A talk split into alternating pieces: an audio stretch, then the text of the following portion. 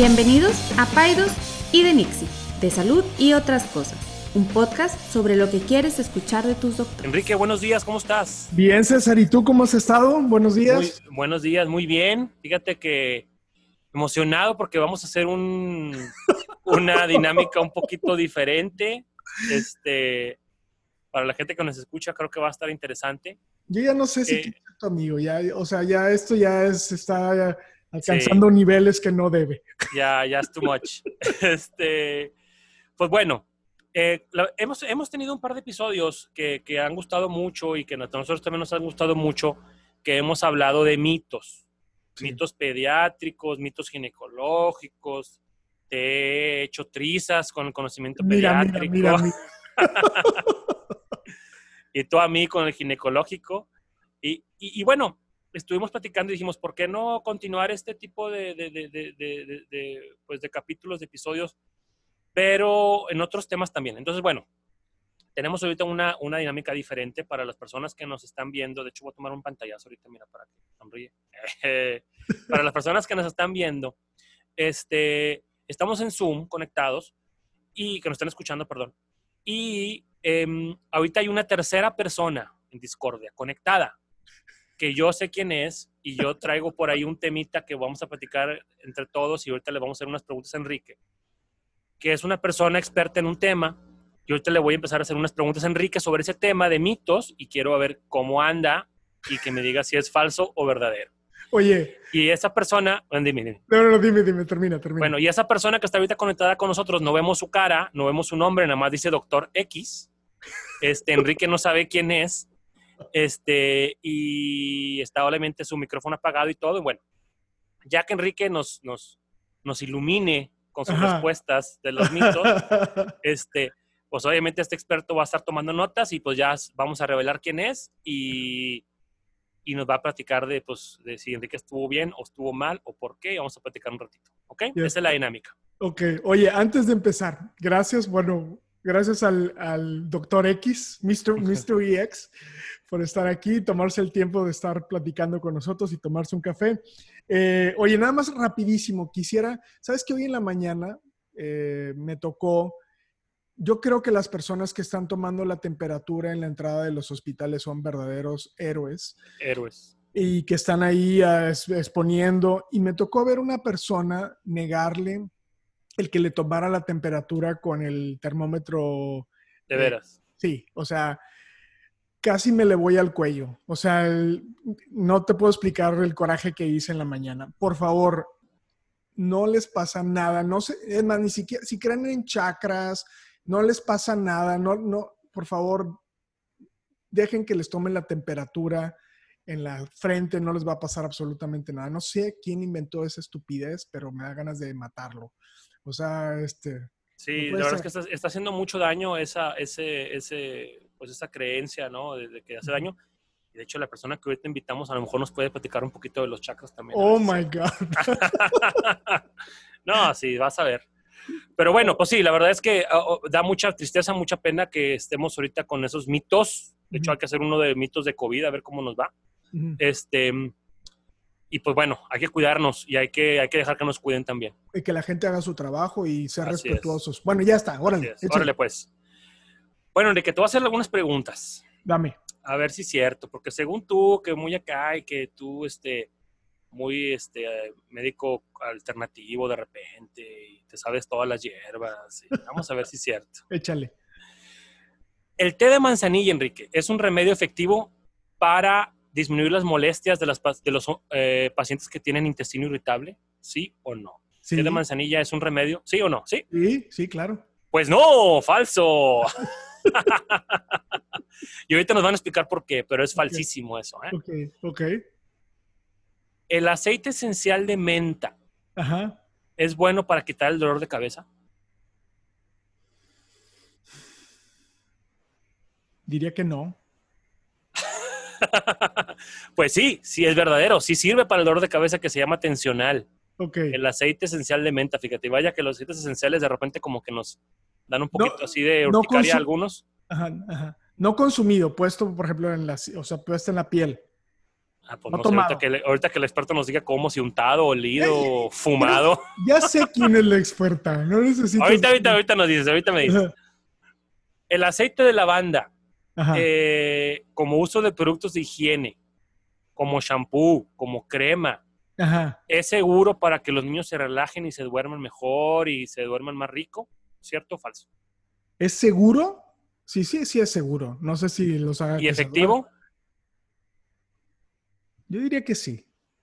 Pues no, falso. Vas- Tres mal, voy terrible. Vas malísimo, ¿eh? Cuatro, el uso de omega 3 en suplemento eh, disminuye el riesgo de muerte en pacientes con enfermedad cardiovascular.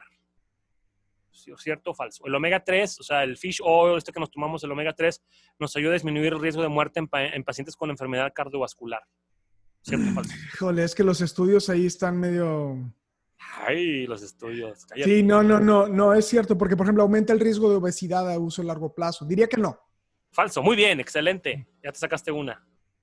Cinco, El uso de acupuntura es seguro en mujeres embarazadas mientras no se use en el área abdominal. Seguro, ¿Cierto o falso? cierto. Falso. Hay algunos puntos en, en- de acupuntura que están contraindicados en el embarazo. Vámonos. Pero bueno, ahorita lo discutimos. Con la- ahorita, a ver, ahorita tú replicas. Pues bueno, te sacaste una de cinco, compadre. Una de seis o de cinco. No, fueron cinco preguntas. Hey, Sacaste una bien.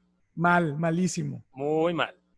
Pero bueno, entonces ahí el doctor X nos ha estado ahí observando. Ajá. Tú dijiste que sabes quién es. ¿Quién es? Raquel. La doctora Raquel Solís, muy bien. ¿Quién más es experta en estos temas, verdad? Ay, qué Pues bueno, que le puse mute porque estaba sacada de la risa.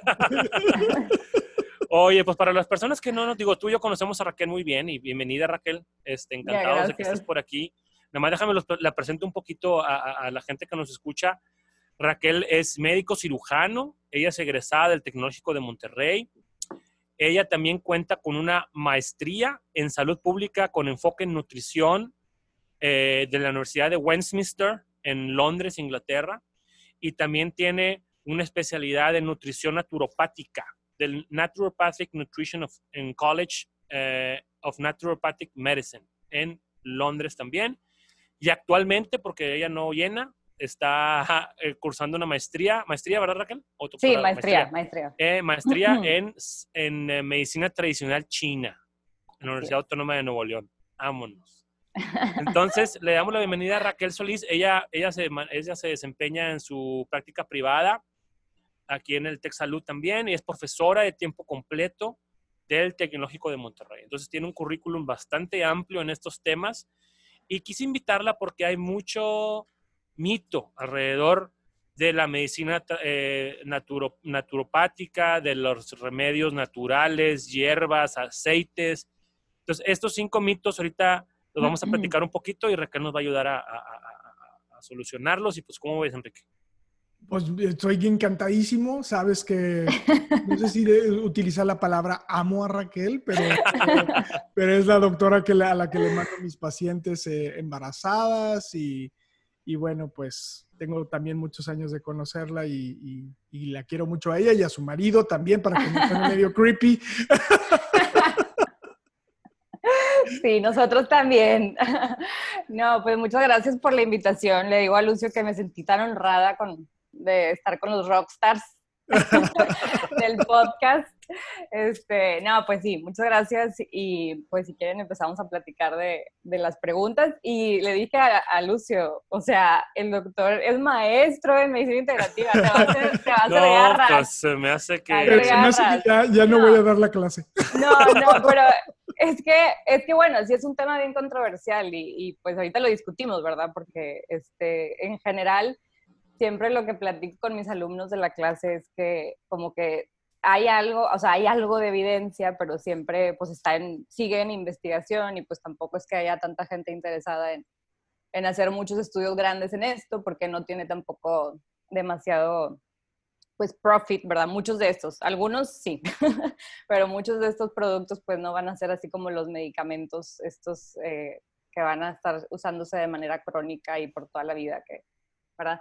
Entonces, bueno, eso hace a veces que, que, no haya tanta, tanta investigación. Pero bueno, el té de manzanilla, el tema con el té de manzanilla es que sí disminuye distensión, pero específicamente en pacientes con síndrome de intestino irritable, no, porque es también FODMAP, como le, le, llamamos que son los fermentables, los alimentos que son fermentables. Hay algunos test fermentables, este, entre ellos es el de manzanilla, entonces, si una persona tiene una distensión, pero que no se asocia a un diagnóstico de síndrome de intestino irritable, sí le puede servir, pero cuando es un eh, diagnóstico específico como tal, entonces no se recomienda su uso.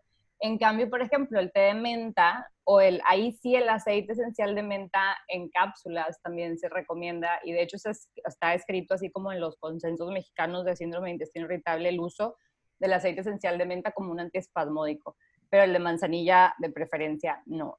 Eso es lo que, lo que sabemos del, del té de manzanilla. No sé si alguien quiera comentar algo.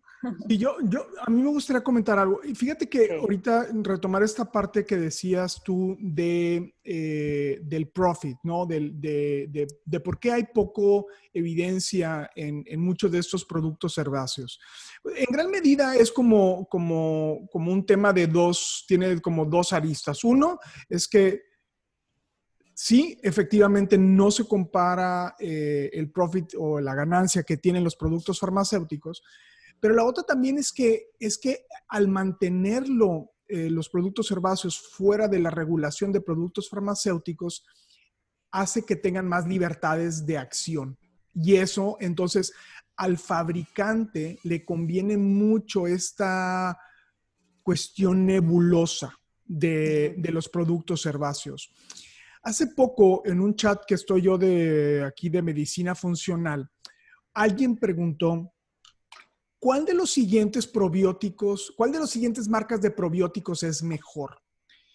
Y entonces mi, mi intervención fue, con relación a los productos herbáceos, por cómo están regulados o los suplementos, no hay mejor marca o peor marca, sino más bien hay una marca que está que tiene una buena práctica de manufactura y otra que no tiene una buena práctica de manufactura. Y eso es lo que hace, es bien difícil de explicarlo porque el consumidor percibe que son productos que están regulados igual que los productos farmacéuticos y no es así. Entonces, en el caso específico de manzanilla, como bien lo mencionas tú, o sea, si el contenido terapéutico de la manzanilla está en el pétalo, si un si un productor tiene una mala producción, puede incluir un producto subóptimo, incluyendo raíz y no sé si me explico. Y entonces esto hace que haya una gran variación en, la, en el proceso de manufactura. En México es inexistente. En Estados Unidos tiene muy poquito la regulación que está exigiendo sellos de buenas prácticas de manufactura. Entonces, cuando yo les digo al paciente, si vas a comprar un producto herbáceo, asegúrate que tenga buenas prácticas, eh, sellos de buena práctica de manufactura. De lo contrario, te pueden estar vendiendo lo que sea. ¿Y tú cómo le haces, Raquel? O sea, tú en tu práctica, ahorita vamos a seguir con los demás mitos, pero, o sea, ¿cómo haces para, digo, yo sé que tienes tus, tus, productos a lo mejor que recomiendas, que yo sé que eh, pues, eh, por tu experiencia, pero ¿cómo le haces para que los pacientes discrepen, disciernan entre estas dos entre opciones? Es que, es que sabes que también las hierbas son bien, o sea, son muy románticas. O sea, como que dices, quiero, quiero usarlas y me quiero sentir así como que en otra época en la que no tengo que usar medicamentos y así, pero realmente entre más lo he estudiado y entre más este, pues lo tratas de aplicar, también como médico sabes las consecuencias de que no sea un producto de buena calidad. Y, y pues al final de cuentas, cuando, cuando tienes la responsabilidad del paciente, pues yo casi nunca les doy hierbas como tal, no, les doy mucho que las usen como en la, la parte culinaria, en los test sí, pero pues en los test digo que te, venden, ¿verdad? A granel, o sea, eso realmente, y tampoco siempre les digo, no te excedas más de tres diarios de uno porque nunca sabes, o sea, también la cantidad, o sea, el, el, eh, lo que decía el doctor Enrique, o sea, la calidad, ¿verdad? O sea, ¿cómo sabes que no, lo, no le pusieron un spray de pesticida y eh, a, ese, a esa hierba, ¿verdad? Y que te la estás... Te la estás tampoco son, tampoco son inocuas. No, no, no, no, no, para nada. Y eso es como que lo que también siempre trato de hacerles entender. O sea, si tiene un efecto positivo, puede tener uno negativo también. O sea, ¿por qué no va a tener uno negativo? ¿Por qué no va a tener un efecto también que pueda ser perjudicial?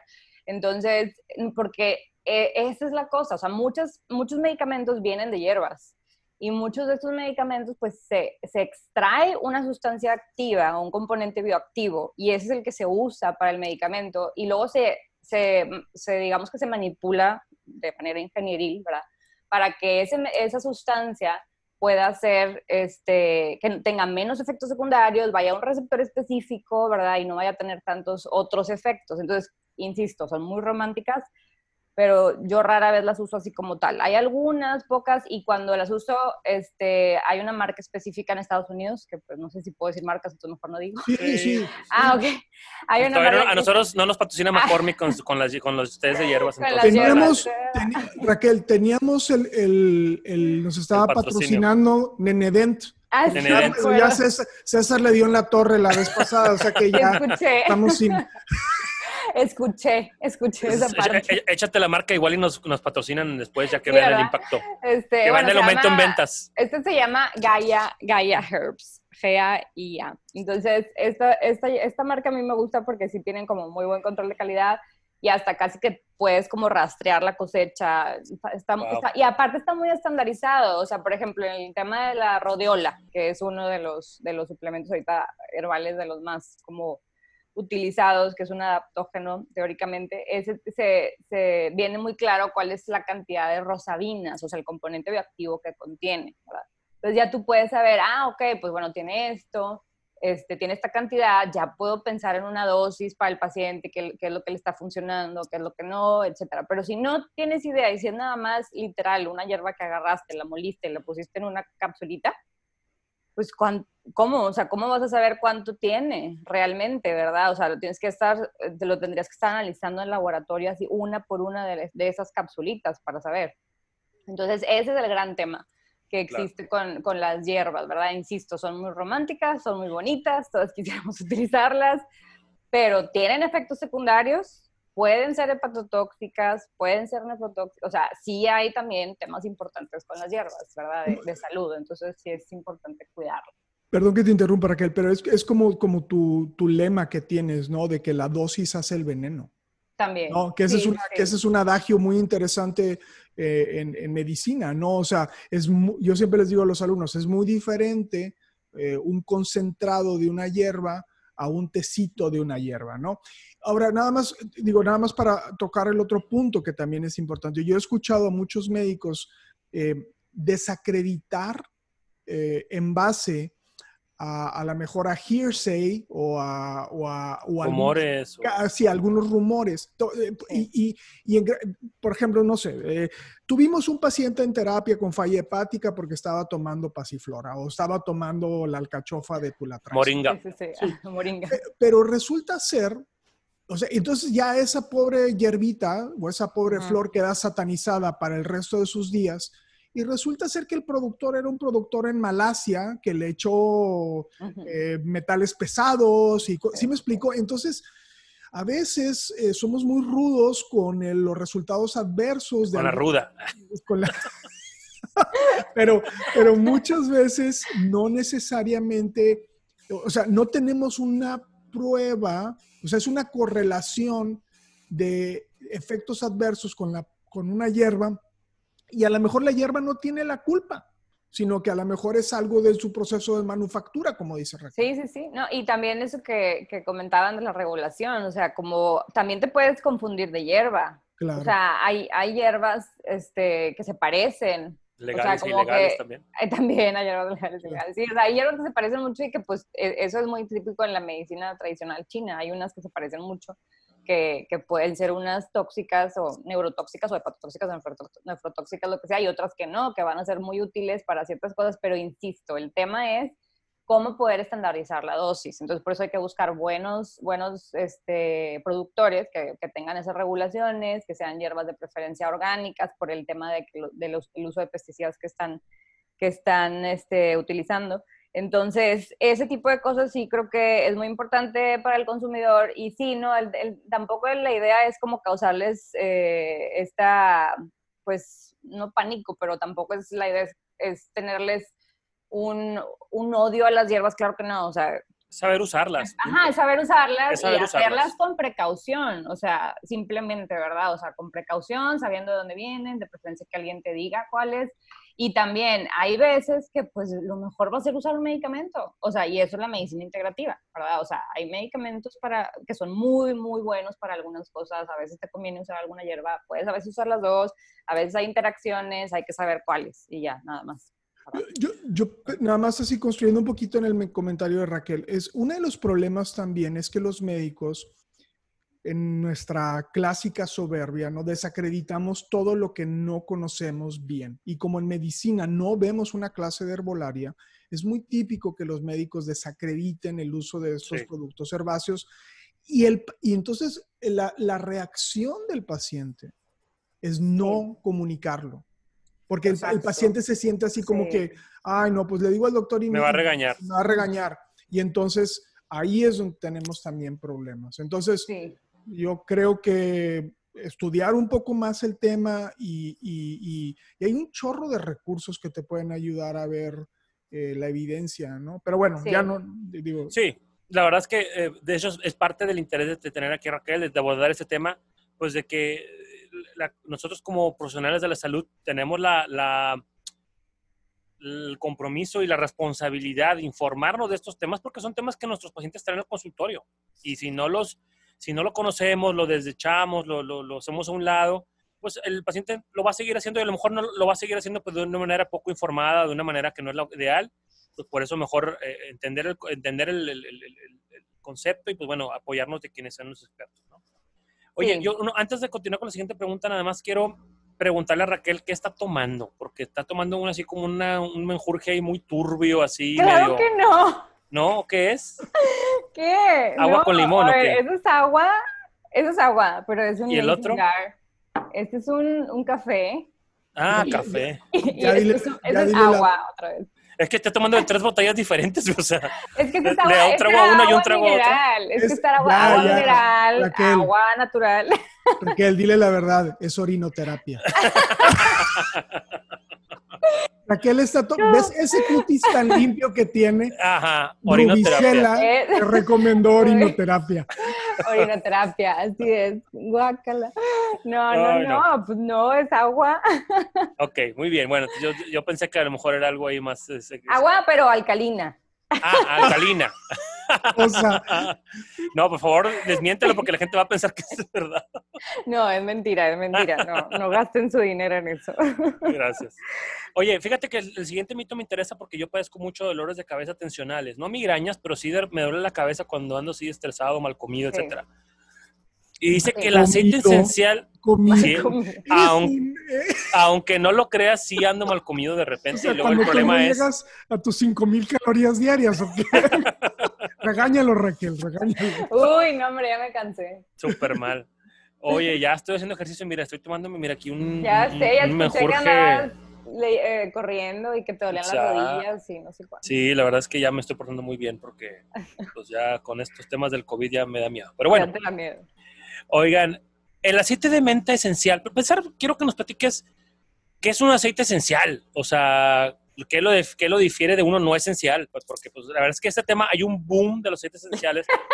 En pediatría, en pediatría hay un tema muy fuerte de aceites esenciales. Sí, Yo me, he tratado, sí. me, he trata- me estoy tratando de informar al respecto.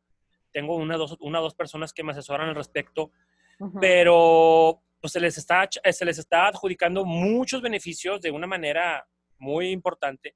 Sí. Y también ya hay un tema ya de vendimia de, de aceites esenciales. Ah, sí, sí, sí. tipo Piramidal. piramidal. Y, Sí. entonces, primero quiero que nos platiques qué es un aceite esencial, por, por, por qué se considera así, y luego ya que Ujú. nos platiques de este mito de que sirve para la cefalea tensional, para el dolor de cabeza.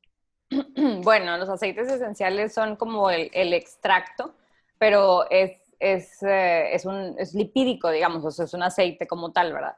De un tipo de, de, bueno, de alguna hierba. Entonces, este va a tener también estos diferentes componentes activos. De- hay diferentes maneras de, extraerlo, ¿verdad? Y este, hay algunos, se supone que donde usan menos calor es donde se van a conservar más las propiedades. Eh, sí hay muchas marcas. eh, lo más importante aquí yo creo es siempre tomar en cuenta que pues generalmente son tópicos.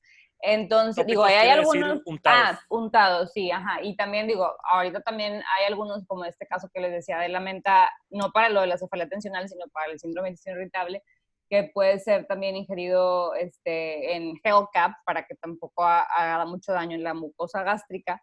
Eh, pero sí es muy importante también la calidad del, del, aceite esencial, o sea, de preferencia también que tenga, eh, que sea orgánico y también eh, checar con los pacientes, porque hay pacientes muy atópicos, o sea, pacientes que por todo hacen reacción. Entonces es muy importante que, muy alérgicos, ajá, entonces es muy importante que de preferencia no se ponga directo, o sea, igual y usar un vehículo o usar algún aceite, otro tipo de aceite, puede ser de almendra, puede ser de coco, lo que sea, para diluirlo y también, ojo, o sea, no es para todo, definitivamente este, la gente que, por ejemplo, la lavanda también mucho le, le, atribuyen que para infecciones y cosas así, entonces ya se lo quieren poner, a, si trae algún niño alguna herida, ya le quieren poner siempre el aceite de, lavanda. Lo más importante, pues lavar con agua y con jabón, ¿verdad? Y, y, y, pues eso pudiera irritar un poquito más, a lo mejor también el aceite, entonces sí es muy importante tomar en cuenta esto. El, el chiste es que este, los aceites esenciales, pues tienen algunos usos como este de, menta, o sea, el que les digo de cefalea tensional cuando se pone, se aplica en el cuero cabelludo y no cerca de los ojos, porque cerca de los ojos pues te va a causar también bastante, bastante irritación, ya también la piel que está por aquí es un poquito más delicada, entonces tener cuidado con eso, pero sí hay algunos estudios que, que demuestran su efectividad este, y el del uso, como les decía, de, de oral, de manera oral para el síndrome de intestino irritable también.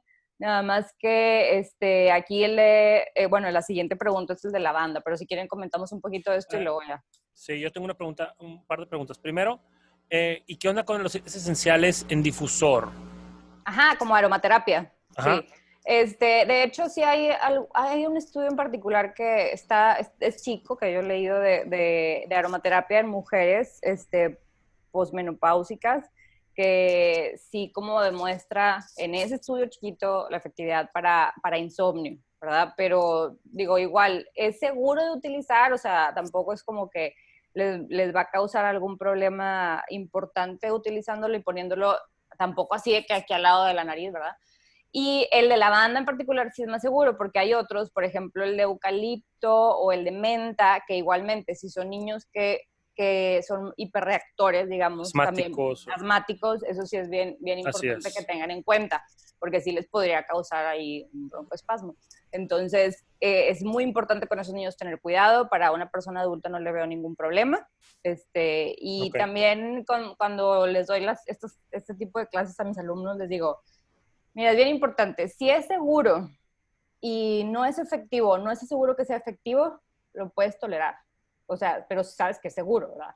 Si tú sabes que, que no es seguro y no es efectivo, pues definitivamente tratas de decirle al paciente, oye, mira esto y lo otro, mejor no utilizarlo, bla, bla.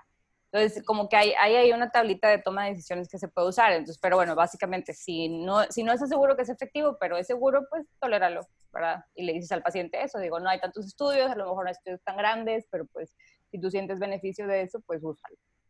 Oye, y ya para pasar, antes de pasar a la siguiente pregunta, em, y qué bueno que me dices que sí sirve para empezar ahí a utilizarlo, el aceite esencial de menta ahí en, mis dolores de cabeza. Y ahora esos que te venden, también hay unos como, como roll-ons, Ajá. los puedes poner así. Entonces sí, sí funciona.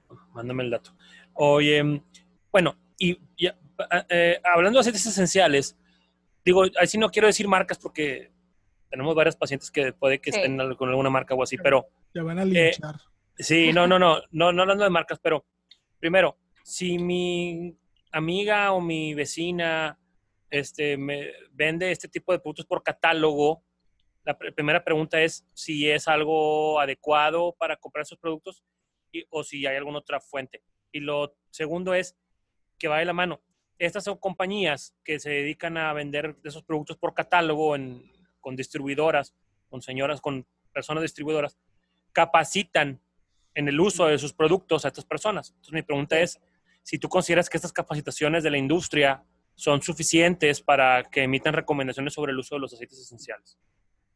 Este, sí, yo creo que sí es seguro que lo usen, que lo compren así de, digo, las marcas que conozco de catálogo se me hacen buenas, digamos.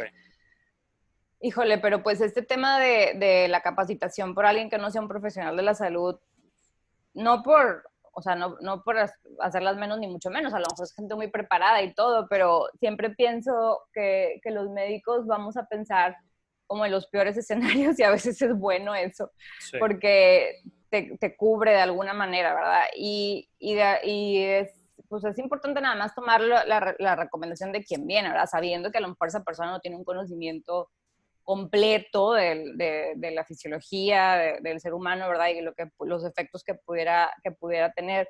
Entonces, pues tomarlo con reserva, yo creo. Digo, es, es útil la información porque pues como que sí te da una, una, una información así general pero yo creo que sí sería importante siempre también preguntarle a tu médico.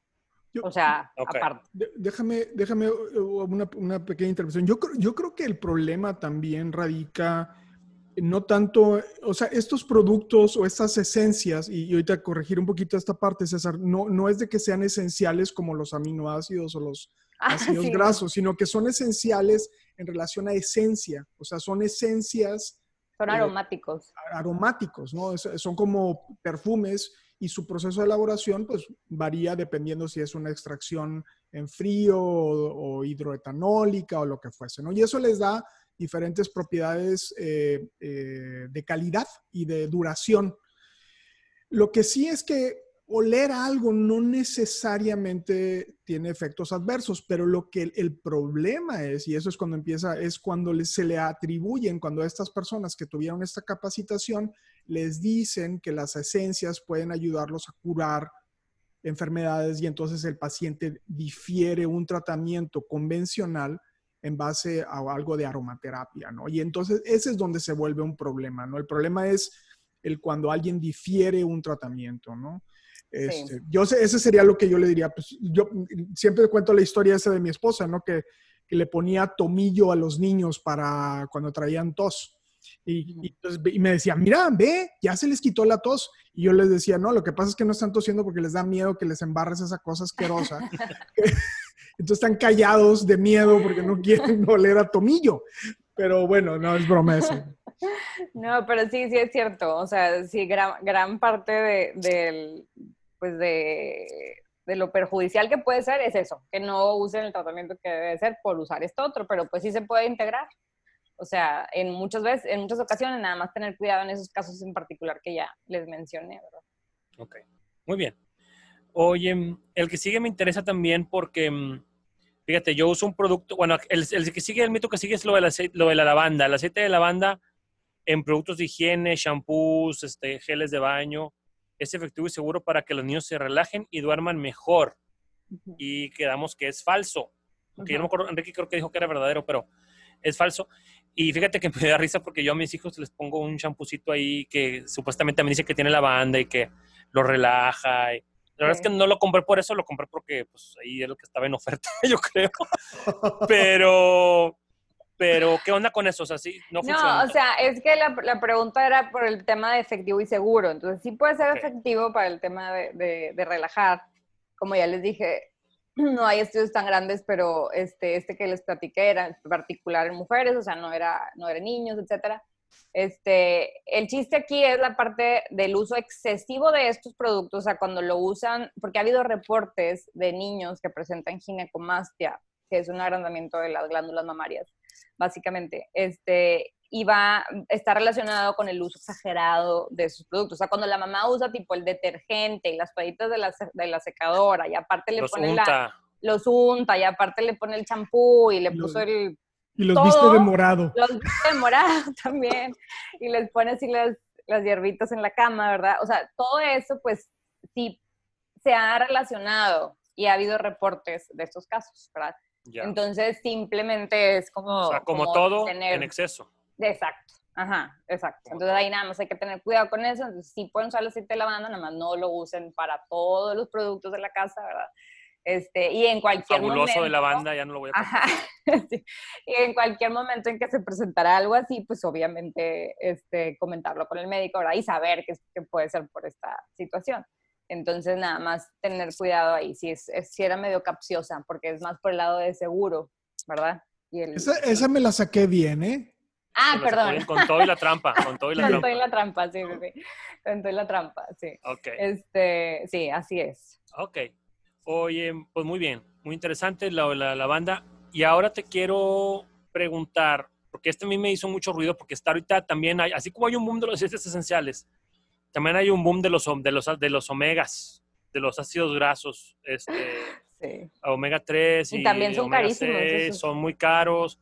También hay un boom de dárselo a los niños. Este, entonces, pues bueno, vamos a hablar ahorita, yo sé que es un tema muy amplio, pero nos, no, el, el mito era si disminuye el riesgo de muerte en enfermedad, en pacientes con enfermedad cardiovascular, o sea, pacientes que tienen enfermedad de la circulación, del corazón, del colesterol, si realmente tomar este tipo de, de- de suplemento de omega les baja la mortalidad y la respuesta es que es falso. Sí, poquito. falso. Sí, se hizo un estudio así súper grande y ese sí fue, ¿cuándo salió? Hace como cuatro años, yo creo, tres, cuatro años, que fue así como que súper publicado en el, en el JAMA. Y este... Llama es una revista médica muy importante en el mundo académico. Ajá. Y, y, este, hicieron un, ese estudio con muchísimos pacientes en donde estuvieron revisando a, creo que fueron cuatro años de, cuatro- más o menos en promedio 4.4 años de suplementación con estos omega 3 y se dieron cuenta que no disminuía eh, el- el- los eventos mayores cardiovasculares o la muerte. Entonces, pues sí fue como medio revolucionario porque por mucho tiempo era de que omega 3, omega 3, omega 3 a todo mundo, ¿verdad? Entonces, sí va a tener otros beneficios, obviamente, eh, en el caso, por ejemplo, de los triglicéridos, sí disminuyen los niveles de triglicéridos a cierta dosis, dos, de 2 a 4 gramos, este, pero así como para pensarlo, como que va a disminuir el riesgo de la muerte o el efecto, eh, digo, el evento mayor cardiovascular, no. Entonces, sí tiene otros, otros beneficios también, también ayuda este, al, al metabolismo de los carbohidratos, por ejemplo, o también al, al desarrollo cognitivo, este, cuestiones también eh, reumatológicas, o sea, sí tiene otros usos, ¿verdad? Pero yo también siempre les digo a los pacientes que es bien importante pues también que tengamos una alimentación en la que estés consumiendo pues menos omega 6, ¿verdad? Del que estamos acostumbrados en una, como le llamamos, western diet. Y simplemente tener, este, pues tratar de tener un poquito más de ingesta de omega, omega 3 y y si se puede simplemente bajarle al omega 6, ya estás en ganancia. El tema es que estos dos, el omega 6 y el omega 3, compiten en su metabolismo. Y el omega 3 va a tener como metabolitos este, puras sustancias antiinflamatorias, que es lo que quieres tener, ¿verdad? Para que te ayude con tu, pues para que toda tu circulación esté adecuada, para que tengas menos inflamación en general. Y el omega 6 es el contrario, o sea, son como los opuestos. Entonces, usan una misma enzima para poder metabolizarlos y cuando hay demasiado omega 6, el omega 3 pues no, no llega a metabolizarse adecuadamente y no tiene estos, estos metabolitos o eicosanoides que le llamamos antiinflamatorios. Entonces, simplemente el bajarle a la carne roja, las carnes procesadas, ¿verdad? O sea, el, el uso de granos refinados, todo esto, ya te puede traer beneficios y no necesariamente estar comprando un suplemento carísimo este, por toda tu vida. Sí, yo, yo, yo Wow. lo que comentaría en esto, y, como sumando a lo que dice Raquel, es que o sea, estamos muy, hay, hay como dos conceptos, el concepto de ser la mejor versión de uno, que es este concepto como tónico, ¿no? Que, o sea, quiero ser mi mejor versión y quiero tener, ser más, y el otro es el- el- la prevención de enfermedades. No, salvo muy contadas excepciones, no existe ningún suplemento o producto herbáceo que sea mejor que comer bien. Sí. El problema es ese, ¿no? El problema es que tienes a la persona que fuma, que no hace ejercicio, que es sedentaria, pero toma omega 6, perdón, omega 3 y toma vitamina D, y pues, pues no, o sea, eso no Sí. es, no es en, eh, un sustituto de, ¿no? Y Sí, eso se vuelve un desastre, ¿no? Porque la gente está buscando como soluciones prontas para algo que no es así. O sea, lo la mejor manera de ser la mejor versión de uno es llevar un estilo de vida sano en todos los sentidos, ¿no? Y es sí. complejo. Sí, así es, pero pues cuesta, cuesta mucho. Es como ahorita, ¿no? Con lo del coronavirus. O sea, todo el mundo quiere un suplemento quiere un medicamento. Ya dame algo para que no me dé. Pues baja de peso, no salgas, usa tapabocas, haz ejercicio, come bien, duerme bien, no te estreses y eso va a disminuir pues el, el riesgo, bueno, sobre todo con el, te- el tema del tapabocas y la sana distancia de bajar el riesgo de contagio, pero si te da, pues que te dé fuerte, ¿verdad? O sea, que te dé teniendo un, un organismo sano y no, no tomando nada. Entonces, siempre la gente está en busca del producto milagro y eso siempre es, pues, un, un tema importante. Quieren la solución fácil. Así es. Ok. Y, y, y nada, más, nada más, una cosita. Y aparte, puede ser que sea, o sea, si consumes altas dosis de omega 3, puedes tener efectos adversos. O sea, puedes tener, puede aumentar tu riesgo de sangrado. Sí, sí, sí. Y algunos productos de vitaminas, de, perdón, de omega 3 o de estos aceites, eh, eh, tienen vitamina A preformada. Entonces, eh, puede ser que También. algunas mujeres embarazadas no lo deben de consumir. Sí, sí, sí. Este, o sea, ver también con qué va combinado y también el tema de la calidad del, del suplemento, porque también tiene, pueden tener alto contenido de mercurio.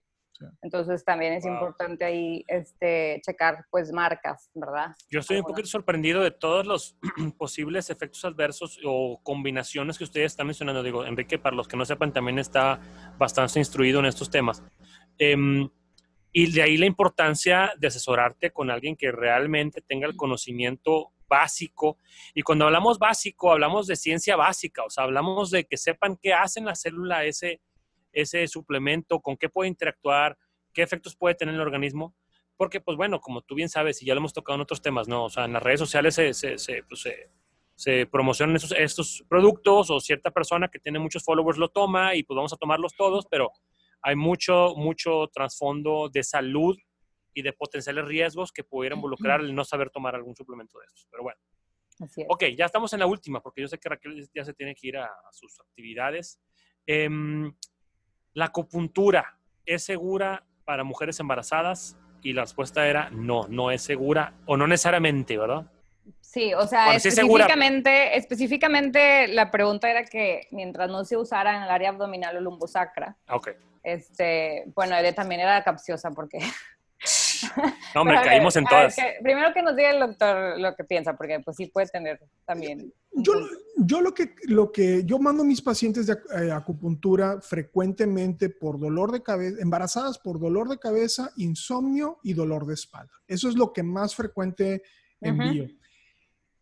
Busco proveedores de acupuntura que estén certificados y que sean personas que saben lo que están haciendo. ¿Por qué? Porque como bien, lo, o sea, hay reportes de neumotórax, o sea, de perforación de pulmón, para los que neumotórax es aire en, el, en pacientes que, que, que, cayeron con gente que no sabe hacer acupuntura. Mucha gente hace acupuntura que no tiene una formación eh, como la que tiene Raquel, como la que tienen algunos proveedores de salud. Pues entonces, sí, claro, o sea, si, si, la paciente cae con un barbaján, pues le puede generar hasta una miocentesis y a lo mejor, pero, pero, pero, pero, sí, o sea, eh, fíjate que acupuntura es de las cosas donde hay una gran, donde hay muchos estudios que demuestran que ayuda para muchas cuestiones de dolor. Y, nada más diría eso. Yo nada más diría que, o sea, contesté que sí era seguro, porque mi cabeza está pensando en dolor y mi cabeza está pensando en proveedores que son seguros. Sí. No, y sí, sí es bastante segura. O sea, claro que ahorita okay. que ahorita que yo estoy estudiando la maestría, pues yo también era como que, ay, no, pues la acupuntura, pues sí, es súper segura, ¿no? Y, y ya cuando vas estudiándolo, obviamente tienes todas estas clases de de los efectos adversos que pudiera tener, este, y sí, pues los reportes de neumotórax, neumoperitoneo, o, o sea, la perforación también del, del peritoneo, este, el, también pues sangrados importantes, infecciones, digo, pero sí, como dice el doctor, es cuando se hace por gente que no, a veces ni siquiera son médicos, o sea, son personas que no tienen una formación de anatomía, ¿verdad? Entonces también puedes picar vasos importantes y si lo haces a una profundidad, venas. ajá, si lo haces a una profundidad este, mayor, pues sí pudieras estar causando un gran problema. Pero no, aquí el, el tema era también más porque yo sabía que esta pregunta estaba difícil, por eso la puse. porque realmente algunos puntos este, que están fuera de, del, del, área lumbosacra y, y, abdominal sí están contraindicados este, en el embarazo porque pudiera causar también eh, abortos, teóricamente. Eh, teóricamente, porque así está como reportado en la literatura china, hay uno de, los libros que más se utiliza, es uno que se llama Juan Di Neijing, Este, y hay unos que son en, manos, hay unos que son en piernas, pero cualquier acupunturista certificado, como dice el doctor, va a saber que ahí no se va a funcionar, ¿verdad? Y puedes funcionar muchos otros lugares este, que sí van a ser efectivos para cefalea o dolor de cabeza, que sí van a ser efectivos para insomnio, ¿verdad? Y también el tema pues, de la náusea, también ese súper, este está súper estudiado. Hay un punto que está súper, súper estudiado en, acupuntura y que, que, es bien seguro de utilizar y también perfectamente lo podría, lo podría este, hacer algún acupunturista certificado o incluso ya te venden las, las, este, los brazaletes para acupresión. ¿Verdad? Y eso sí son muy seguros. Entonces, nada más saber e igualmente eh, asesorarte con alguien que sepa para que no vaya a funcionar los puntos que están contraindicados, pero sí es bastante segura y es efectiva para muchas cosas. Oye, también en pediatría... pero una pregunta, Raquel. O sea, en este concepto de la presión o de la acupresión o de la acupuntura, ¿qué, consejo le... Es frecuente que me pregunten eh, que si se pueden hacer masajes.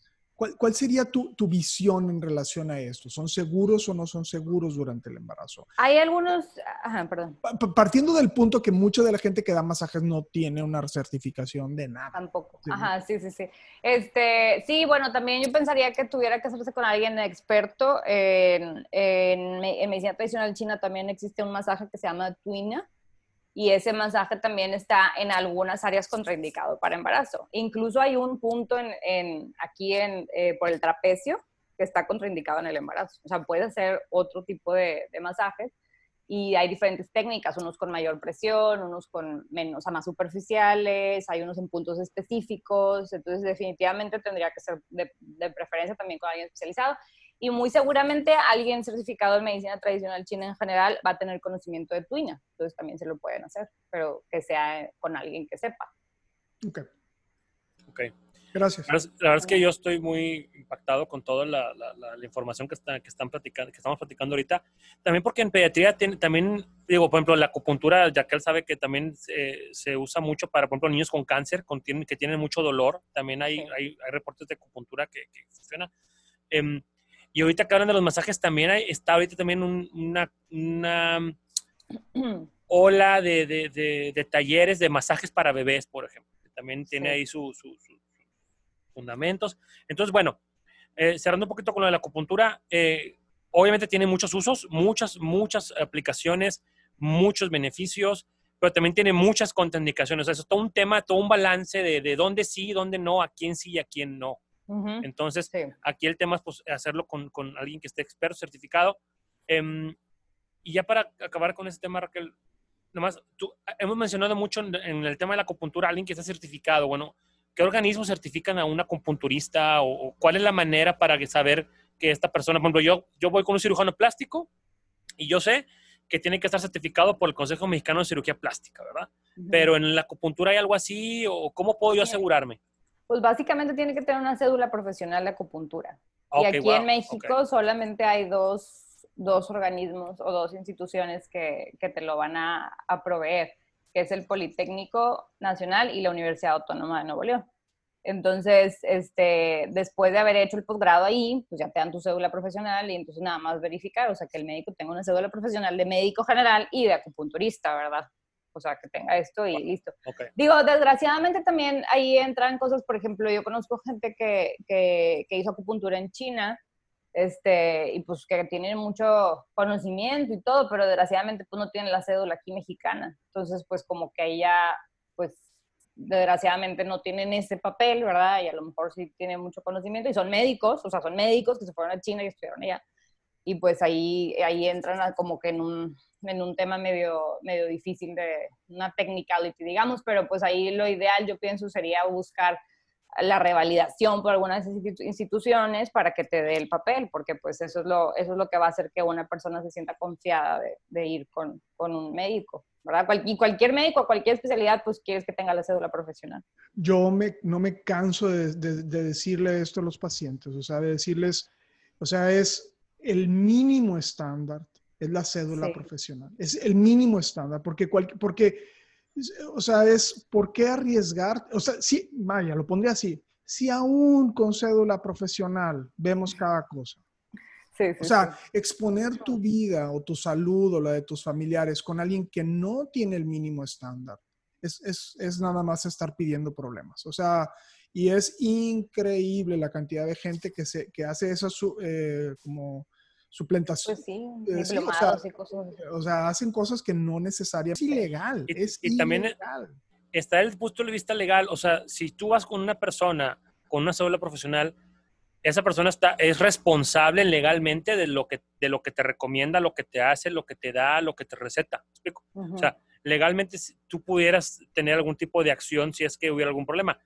Si tú vas con una persona que no tiene ningún tipo de certificación legal, cédula ni nada, pues entonces aquí no, puede, no hay manera ni de hacerlo responsable, ni de reclamarle, ni de nada. O sea, tú estás realmente en el limbo legal si tú vas con una persona que no tiene ningún tipo de certificación ni de Y, cédula. ¿no? y perdón, pero, pero para la gente que no lo sabe, es bien fácil revisar cédulas profesionales. Te metes ahí a la CEP, a, la- a la- esta cuestión de, y revisas las cédulas profesionales.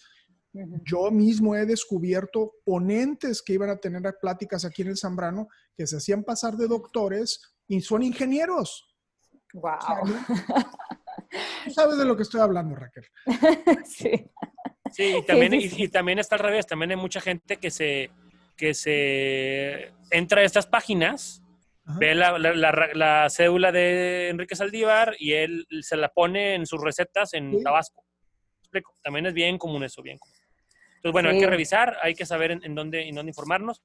Em, la verdad es que yo estoy muy contento de, de- de- de- haber tenido a Raquel. Me, me- me voy muy, este, pues, eh, con mucha información que yo no tenía, la verdad. Este, y pues bueno, Raquel, te agradecemos. Yo creo que, que, que, que todo el mundo vamos a tomar este episodio con mucho, pues con, pues, con mucha información que nos va a ayudar. Y te quiero pedir que nos pases tu, el teléfono de tu oficina o tu correo electrónico con alguien que se quiera poner en contacto contigo, ¿cómo lo podemos hacer? Sí, bueno, es ahí en el, en el Hospital Zambrano también, este, 8, 48, 8888, 0601. Tienes que decirlo como si fueras de Chihuahua. Ocho, ocho. Ocho, ocho. 0601. Sí, mande. No, yo estoy más que feliz que César. Porque Sí. para empezar, ver a una mujer Ay, ay, ay, ay, no se te ocurrió invitarla. inteligente y aparte bella y no estar viendo la monstruosidad de tu amigo que Ni se ve ahí con el reflejo. ya se está oscuro. Sí. Oye, no, Pero no, sí, no. Por ahí puede ser, por ahí puede ser, o me pueden escribir a mi correo, este, raquel.solis.tech.mx. También puede ser, este, ahí tengo también mi, mi Instagram, pero la verdad es que soy muy mala, no le dedico tanto tiempo como ustedes. Pásalo y ahorita, Le ahorita debo mismo tienes unos 2000 followers, nomás con que lo Ay, digas sí. en nuestro podcast. D- DRA o doctora, ¿verdad? DRA.raquelsolis ah, en Instagram y en Facebook. Este, Vas a ver, vas a ver, pero pues sí, la verdad no, no posteo tanto. Yo Mañana creo, Mañana vas a subir yo, followers. yo creo que Raquel debe venir más veces, ya fuera de broma, porque hay tantos temas que pudiéramos Sí. discutir. Y de, de veras que estos temas, Raquel, son, eh, digo, los, los pediatras y los ginecólogos es una de las cosas que más nos... De todos los días. Sí, Entonces, ya sé. sí. Yo creo que tomar así como por tema y si tú estás dispuesta y ahora yo- Claro, sí, yo, sí, te sí. invitaría. Claro, no, pues si quieres ya me salgo yo y te quedas con. Digo, ya, ya, ya, ya, este, al parecer así va a ser. Ya, Es más, ya hasta tengo el título. Ya no A va a ser. Paidos y de Nixie, va a ser... Paidos y hierbitas. No, Flo- Flora y de Nixie. Flora Ah. y Denise, sí. I'm on Ándale. fire, baby. Hombre, esa creatividad matutina. Muy bien. No, claro No, que pues. sí, cuando quieran, yo encantada. Este, y sí, pues sí, hay mucho, mucho, mucho que platicar este, de, de todos estos temas. Entonces, cuando quieran, yo estoy dispuesta. Pues muchas gracias, Raquel. Estamos Gracias. encantados de que hayas estado con nosotros. De mucho beneficio eh, esta sesión. Nos reímos bastante, aclaramos mitos. Vimos que Enrique necesita dar una repasada ahí a sus temas de, de y medicina natural. Este, y pues bueno, nos vemos la próxima semana con nueva dinámica también ahí. A ver, a ver, este, vamos a estar trayendo dinámicas diferentes para ustedes, como la que tuvimos el día de hoy. Este, síganos en nuestras redes sociales, arroba pediatra-cesar Lucio y arroba DR es Aldívar. Y nos vemos la próxima, la próxima. Raquel, Enrique, muchas gracias. Gracias a ustedes. Bye. Les mando un abrazo y buen, buen, buen semana. Bye. Igual, bye bye. Ninguna opinión o consejo de nuestros anfitriones o invitados sustituye la valoración médica o representa a nuestra institución universitaria o de salud. Declaramos que no tenemos conflictos de interés. Hasta la próxima.